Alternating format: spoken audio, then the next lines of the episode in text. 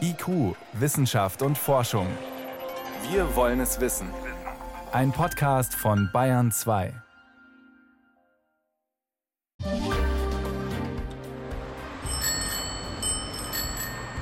Es werden immer mehr in der Stadt.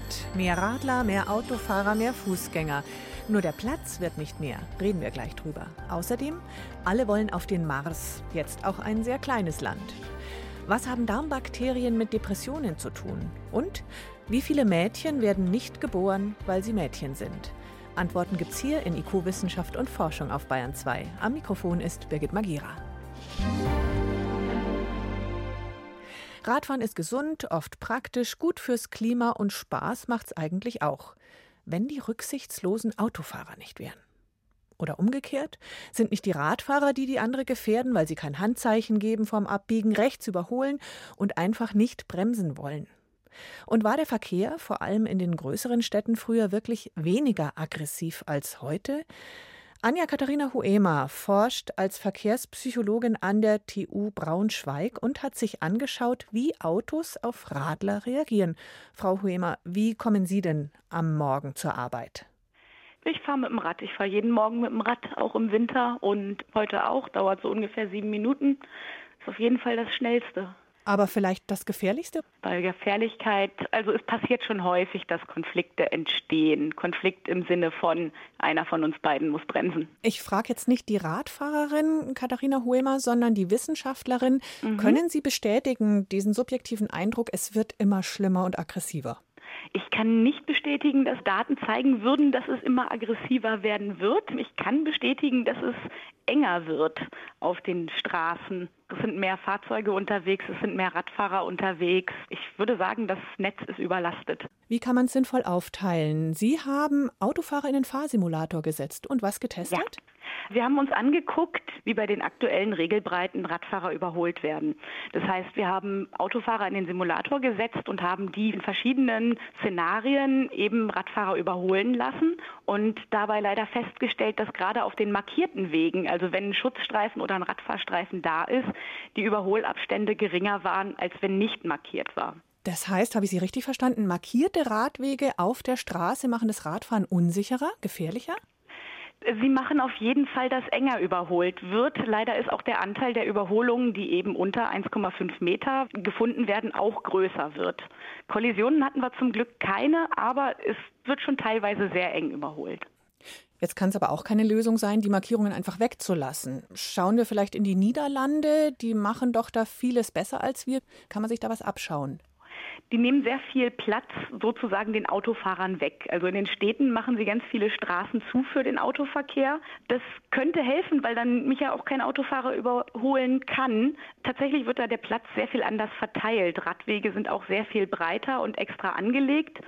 Das ist, denke ich, eine politische Frage, wie wir den Platz verteilen wollen. Es ist halt die Frage, wie wir da vorgehen wollen. Wenn wir nicht markieren, halten die Leute mehr Abstand, was grundsätzlich aber dann dazu führen würde, dass man halt auch sehr viel langsamer in diesen Bereichen fährt. Vielleicht sind Straßen mit einer gewissen Breite einfach nicht für 50 km/h geeignet. Vielleicht muss da langsamer gefahren werden, wenn wir Mischverkehr haben. Dann übernehmen alle mehr Verantwortung für ihr Verhalten. Das heißt aber auch, ich muss die Autofahrer entweder runterbremsen oder ihnen den Platz komplett wegnehmen, den Raum neu verteilen? Ich denke, wir müssen Raum neu verteilen, ja.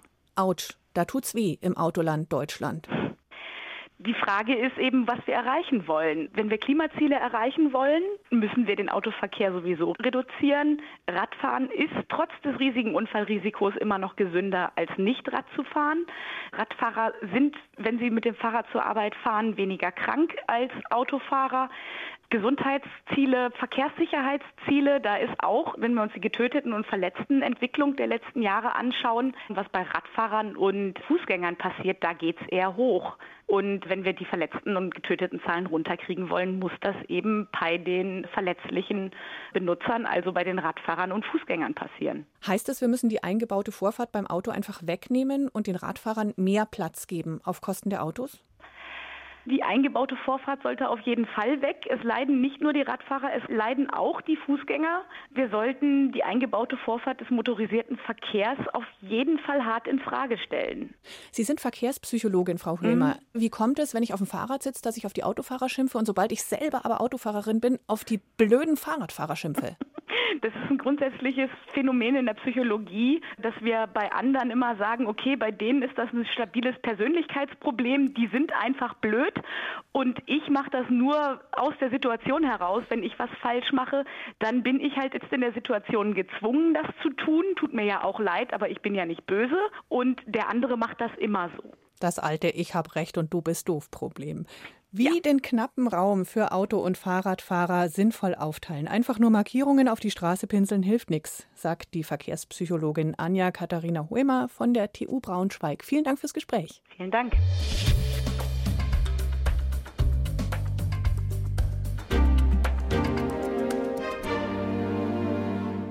Einmal zum Mars. Das gilt vielen Nationen als der Ritterschlag in der Raumfahrt. Die Amerikaner und Russen zeigen allen immer wieder, wie es geht. Wir Europäer, auch die Inder haben nachgezogen. Und jetzt wollen die Vereinigten Arabischen Emirate auch mal darauf. Schon in zwei Jahren will das kleine Land seine erste eigene Sonde in eine Umlaufbahn schicken. In zwei Jahren feiern die Arabischen Emirate den 50. Jahrestag ihrer Staatsgründung und den eben am liebsten oben auf dem Mars. Sie heißt Hope, also Hoffnung. Diese Mission soll unserer Region Hoffnung verleihen. Die Vereinigten Arabischen Emirate liegen in einer sehr schwierigen geopolitischen Gegend. Vielleicht können wir unsere Zukunft hoffnungsvoller gestalten, wenn wir unseren Nachbarn zeigen, dass ein Land, das noch nicht einmal 50 Jahre alt ist, solch eine Herausforderung stemmen kann. Mehsen Alavadi ist Ingenieur in der Abteilung für Weltraumsysteme des Mohammed bin Rashid Space Center in Dubai. Im kommenden Jahr wird eine japanische Rakete Hope ins All schießen. Nach einer siebenmonatigen Anreise soll die Sonde 2021 in eine Mars-Umlaufbahn eintreten, pünktlich zum 50. Jahrestag der Gründung der Vereinigten Arabischen Emirate. Und dann beginnt die Beobachtung des Planeten aus der Umlaufbahn heraus. Previously, the other missions, let's say Frühere Sonden haben den Planeten, sagen wir nachmittags um drei, bestens verstanden, aber nicht um vier oder um zwei. Wir können fast den gesamten Planeten binnen 72 Stunden abbilden, also in nur drei Tagen. Damit werden wir seine Beschaffenheit rund um die Uhr beschreiben können, also um eins, um zwei und um vier. And we will also be able to understand Mars at all the times, at one o'clock, at two o'clock, at 4 a.m. Hope soll sich nicht nur identische Stellen auf der Oberfläche zu unterschiedlichen Zeiten vornehmen, sondern ihre Beobachtungen auch über ein ganzes Marsjahr verteilen. Denn auch auf dem Mars gibt es unterschiedliche Jahreszeiten. Seine Drehachse steht schief zu seiner Umlaufbahn, noch schiefer sogar als die Erdachse. Deswegen bekommt die Nordhalbkugel des Mars im Sommer mehr Sonne ab als die Südhalbkugel. When the wenn die Jahreszeiten wechseln, können wir Veränderungen beobachten. Wir haben bislang nicht verstanden, welche Auswirkungen Winter, Sommer oder Frühling auf die Atmosphäre haben.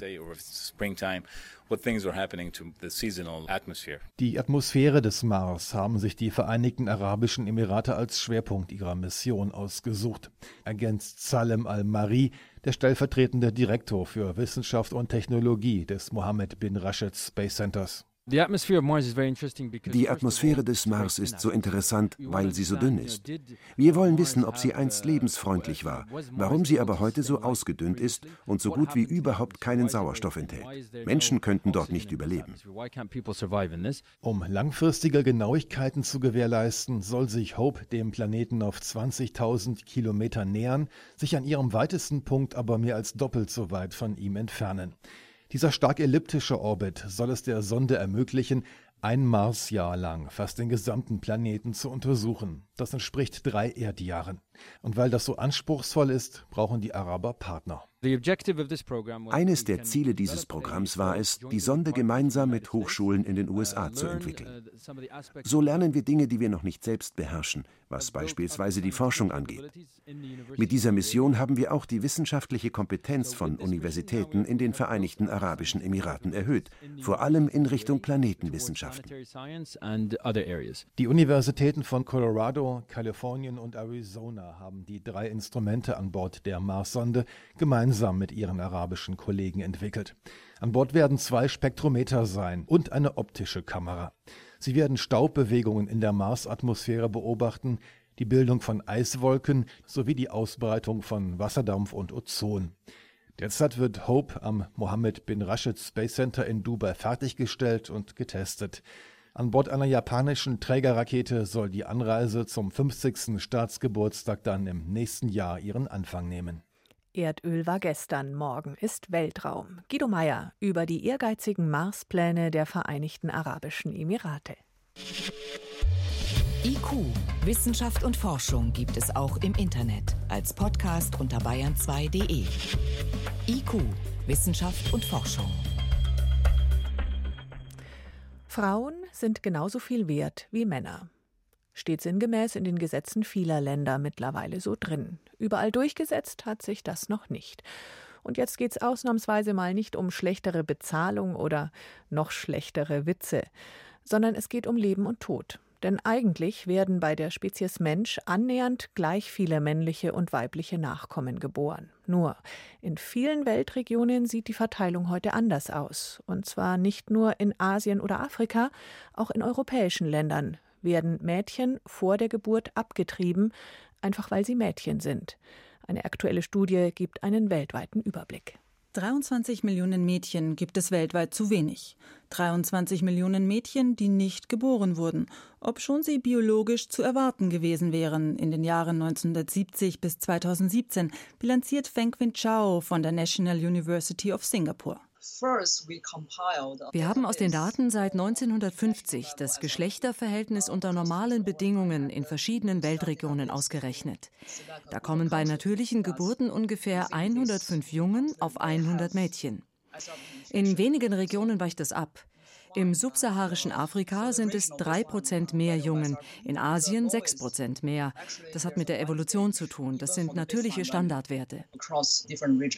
Um auf diese natürlichen Geschlechterverhältnisse zu kommen, leisteten Chao und ihr Team eine Sisyphus-Arbeit. Für 202 Länder, einige davon existieren heute nicht mehr eigenständig, für 202 Länder werten die Forscher Geburtsregister aus. Sie berücksichtigen große nationale und internationale Statistiken genauso wie kleine Bevölkerungsstudien und regionale Erhebungen. Die gesammelten Daten werden in eine Matrix eingerechnet. Damit lassen sich die Länder direkt miteinander vergleichen, Jahr für Jahr.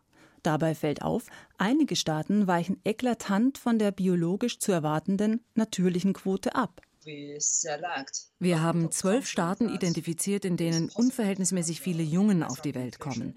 Am stärksten betroffen vom Mädchendefizit sind Länder in Ost- und Südostasien. Aber auch in Zentralasien und Osteuropa gibt es Staaten mit 10 Prozent und mehr zusätzlichen männlichen Geburten. Albanien und Montenegro stehen da weit vorne mit dabei. Die Gründe für viel mehr Jungs und weit weniger Mädchen sind kulturell bedingt.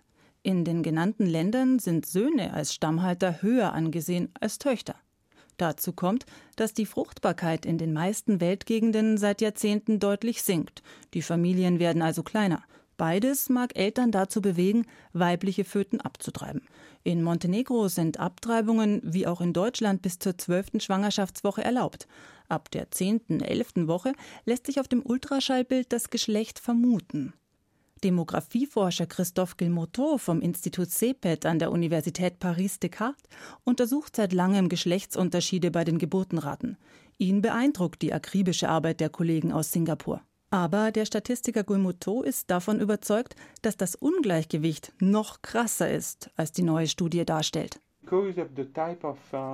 Sie sind sehr vorsichtig damit, ab wann Sie eine Abweichung im Verhältnis als auffällig bezeichnen. Sie übersehen dabei Nepal, Kosovo, Teile von Mazedonien, Pakistan und Singapur. Da ist die Zahl der Jungen, die auf die Welt kommen, auch merklich höher als die der Mädchen. Und ich habe statistische Fehler gefunden. Das müsste man zum Teil rechnerisch anders darstellen und käme dann auf die doppelte Anzahl, 46 Millionen. Was passiert, wenn die natürliche Balance zwischen männlichen und weiblichen Geburten kippt, zeigt sich aktuell in China und Indien. Heute leben in diesen Ländern 50 Millionen mehr junge Männer unter 20 Jahren als junge Frauen. In China mehren sich die psychischen Erkrankungen bei jungen Männern, gefühlt ohne Heiratsaussichten. Wie sollen sie eine Familie gründen und männliche Nachkommen haben? Erfreulich ist, in vielen Ländern geht der Überschuss an männlichen Geburten in den letzten Jahren zurück. In Südkorea oder Georgien sind wir inzwischen wieder bei einem natürlichen Wert angekommen. In Albanien und Montenegro, immerhin Länder, die Mitglieder der EU werden wollen, noch nicht. Und in China schon gar nicht. Der Überschuss an Jungs liegt dort wegen der zeitweise betriebenen Ein-Kind-Politik bei 118 zu 100. Das wieder in die Balance zu bringen, braucht Ausdauer und genügend Mädchen, die nachkommen. Susi Weichselbaumer über die Abtreibungen weiblicher Föten weltweit.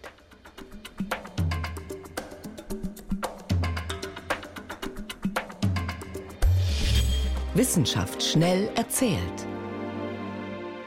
Heute von Priska Straub. Wir gehen zurück ins vergangene Jahr. Mhm. Da gab es Rekordhitze, Starkregen. Das Wetter hat irgendwie verrückt gespielt. Ja, Hitze und Dürre bei uns und in Nordamerika und Überschwemmungen in Südosteuropa und in Japan.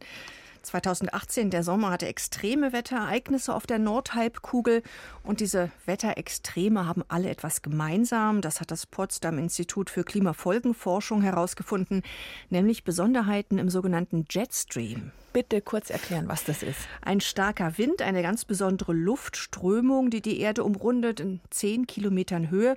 Und die hat eben Einfluss auf die Wetterbedingungen. Und im letzten Sommer hat die sich anders verhalten als sonst. Wie anders? Also der Jetstream ist sozusagen stecken geblieben. Das Wellenmuster stand im Sommer 18 immer mal wieder still. Und dann entstehen eben diese Hitzewellen, diese Dürreperioden und auch Starkregen, wenn die Landmassen sich schnell erhitzen.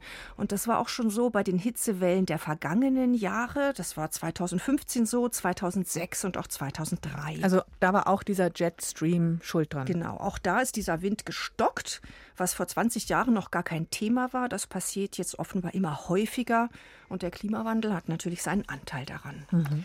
Und ich bleibe beim Klimawandel. Die bekannteste Pinguinart, der Kaiserpinguin, dem geht's schlecht. Das sind die mit dieser goldgelben Brust, oder? Ja, genau. Hauptdarsteller auch in Oscar-prämierten Kinofilmen. Mhm. Die Tiere sind in Bedrängnis geraten und haben ihre oder eine ihrer größten Brutkolonien in der Antarktis jetzt aufgegeben, nachdem drei Jahre lang so gut wie kein Jungtier überlebt hat. Ach je, was ist da passiert? Ja, das war eine Katastrophe. Die Kaiserpinguinen, die ziehen ja ihre Küken auf festem Meereis auf, weit entfernt von der Küste. Die Eltern füttern sie und wandern dafür weit hin und her und der Nachwuchs braucht Monate, ehe er schwimmen kann. Und wenn das Meereis jetzt vorzeitig aufbricht, dann ertrinken die Küken einfach. Mhm. Und genau das ist jetzt drei Jahre in Folge passiert.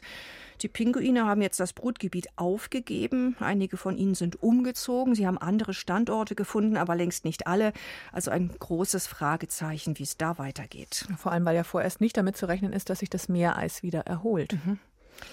Eiseskälte bei den Pinguinen. Und jetzt gehen wir zum heißen Untergrund. In Neapel sitzt man auf einem Pulverfass. Wer dort lebt, der rechnet mit einem Vulkanausbruch. Wissenschaftler überwachen das Terrain deshalb Tag und Nacht, aber niemand weiß, wann der nächste Ausbruch genau kommt und wie stark er dann sein wird. Ja, der Vesuv, der brodelt schon länger vor sich hin. Das tut er immer, aber noch viel gefährlicher. Da sind die sogenannten phlegräischen Felder, eine Region 150 Quadratkilometer groß, ein Wackelpudding aus heißen Quellen. Bisher ging man davon aus, dass diese phlegräischen Felder nur alle paar tausend Jahre mal ausbrechen. Vor 40.000 Jahren zum Beispiel ist ein Ausbruch dokumentiert, dann vor 15.000 Jahren. Und jetzt, jetzt häufen sich die Indizien, dass es zwischen diesen beiden Zeitpunkten schon mal einen Ausbruch gegeben hat, einen weiteren Ausbruch. Geowissenschaftler haben bei Bohrungen vulkanische Gase gefunden, deren Zusammensetzung dazu passen würde. Und das verkürzt jetzt natürlich die Intervalle, mit denen man bisher gerechnet hat. Die Unruhe wächst also, denn von einem Ausbruch in Neapel-Umgebung wären direkt mehr als zwei Millionen Menschen betroffen. Wow. Vielen Dank, Priska Straub, über den unzuverlässigen Jetstream, über Pinguinküken in Not und ein brodelndes Süditalien. Das waren die Kurzmeldungen aus der Wissenschaft.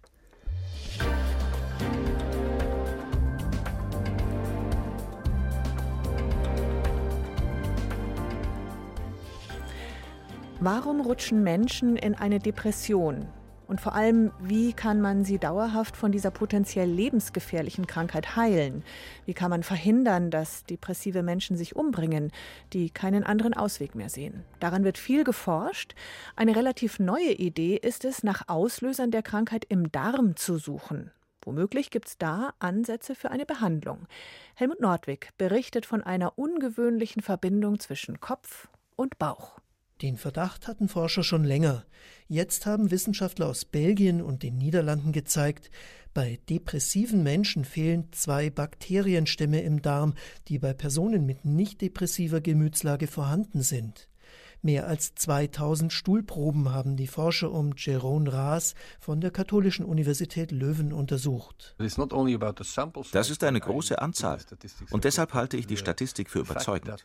Zumal wir den Zusammenhang in einer ersten Bevölkerungsgruppe festgestellt und ihn dann in einer zweiten und dritten bestätigt haben. Wir haben also dasselbe Ergebnis in drei völlig voneinander unabhängigen Gruppen von Menschen. Die Statistik allein sagt aber trotzdem nicht viel aus. Vor allem nicht, dass Depression dadurch verursacht wird, dass bestimmte Darmbakterien fehlen. Es könnte ja auch genau andersherum sein. Wer depressiv wird, ernährt sich möglicherweise anders und vielleicht ändert sich deshalb die Zusammensetzung des Mikrobioms, wie Fachleute die Darmflora nennen. Darauf weist Thomas Bagay hin. Er ist Psychiater an der Universität Regensburg. Das Mikrobiom ist ja aller Wahrscheinlichkeit nach bei Menschen mit oder ohne Depression in verschiedenen Ländern auch verschieden, mit verschiedenen Ernährungsgewohnheiten. Es gibt halt viele Einflussfaktoren auf das Mikrobiom. Das kommt letztlich auch in den neuesten Studien und Zusammenfassungen gut raus, dass man letztlich viel, viel genauer kontrollieren muss, was sind alles Faktoren, die das Mikrobiom beeinflussen. Auch Thomas Bagay versucht seit Jahren einen Zusammenhang zwischen Darmbakterien und Depression zu finden. Seine Studie läuft noch. In Vorversuchen mit Ratten hat er gezeigt, depressive Tiere haben eine andere Darmflora als gesunde. Doch wie könnten Darm und Gehirn zusammenhängen? Es gibt einen Nerv, der beide verbindet, den Vagusnerv. Ein möglicher Verdacht, Bakterien schütten Stoffe aus, im Fachjargon sie sezernieren sie, und die wirken auf diesen Nerv und damit aufs Gehirn. Wir haben auch gefunden, dass das Immunsystem des Nervensystems möglicherweise durch bestimmte Stoffe, die einzelne Bakterien sezernieren, beeinflusst werden können. Wenn diese Stoffe fehlen, weil die Bakterien nicht da sind, funktioniert also die Immunabwehr des Nervensystems nicht richtig und das Ergebnis ist Depression. So könnte es sein, das ist aber nur eine These. Dem Beweis will Jeroen Raas mit einem weiteren Tierversuch näher kommen. Wir wollen genau die Bakterien, die im Darm von Depressiven fehlen, Tieren mit Depression geben. Hoffentlich können wir zeigen, dass bei denen die Krankheit gelindert wird. Tiermodelle für die Depression sind allerdings nicht einfach. Wir können ja eine Maus nicht fragen, wie ihre Stimmung ist. Aber es gibt bestimmte Verfahren, mit denen das klappen sollte som models to do that. Glücken diese Experimente, würden sie zeigen, dass sich eine Depression lindern lässt, wenn man bestimmte Darmbakterien zuführt. Und das wäre dann auch einen Versuch bei Menschen wert. Wir könnten diese Bakterien zu Probiotika weiterentwickeln. So könnten wir sie den Patienten in einer Tablette oder einem Joghurt geben. Diese Bakterien würden sich dann im Darm wieder ansiedeln und so das Gleichgewicht der Darmflora wiederherstellen. And therefore influence the imbalance in the gut microbiota. In der Schweiz haben Forschende mit einem noch kühneren Experiment begonnen. Depressive Menschen bekommen dort den Stuhl von Gesunden übertragen. Thomas Bagay. Allerdings darf man das natürlich auch noch nicht so unkritisch sehen, denn mir ist noch keine Arbeit bekannt, die gut beschreibt, wie müsste denn ein ideales Spendermikrobiom aussehen, das dann äh, hilft, vom depressiven Zustand wegzukommen, das aber keine negativen Eigenschaften überträgt. Für Versuche wie in der Schweiz ist es nach Meinung des Regensburger Arztes also zu früh. Und auch die Arbeit aus Belgien und den Niederlanden zeigt nicht mehr als einen statistischen Zusammenhang zwischen Darmbakterien und Depression. Was wirklich dran ist und ob das den Patienten hilft, das muss weitere Forschung zeigen. Helmut Nordwig war das über den Zusammenhang zwischen Darmflora und Depression. Damit geht IQ Wissenschaft und Forschung zu Ende. Danke fürs Zuhören, sagt Birgit Magira.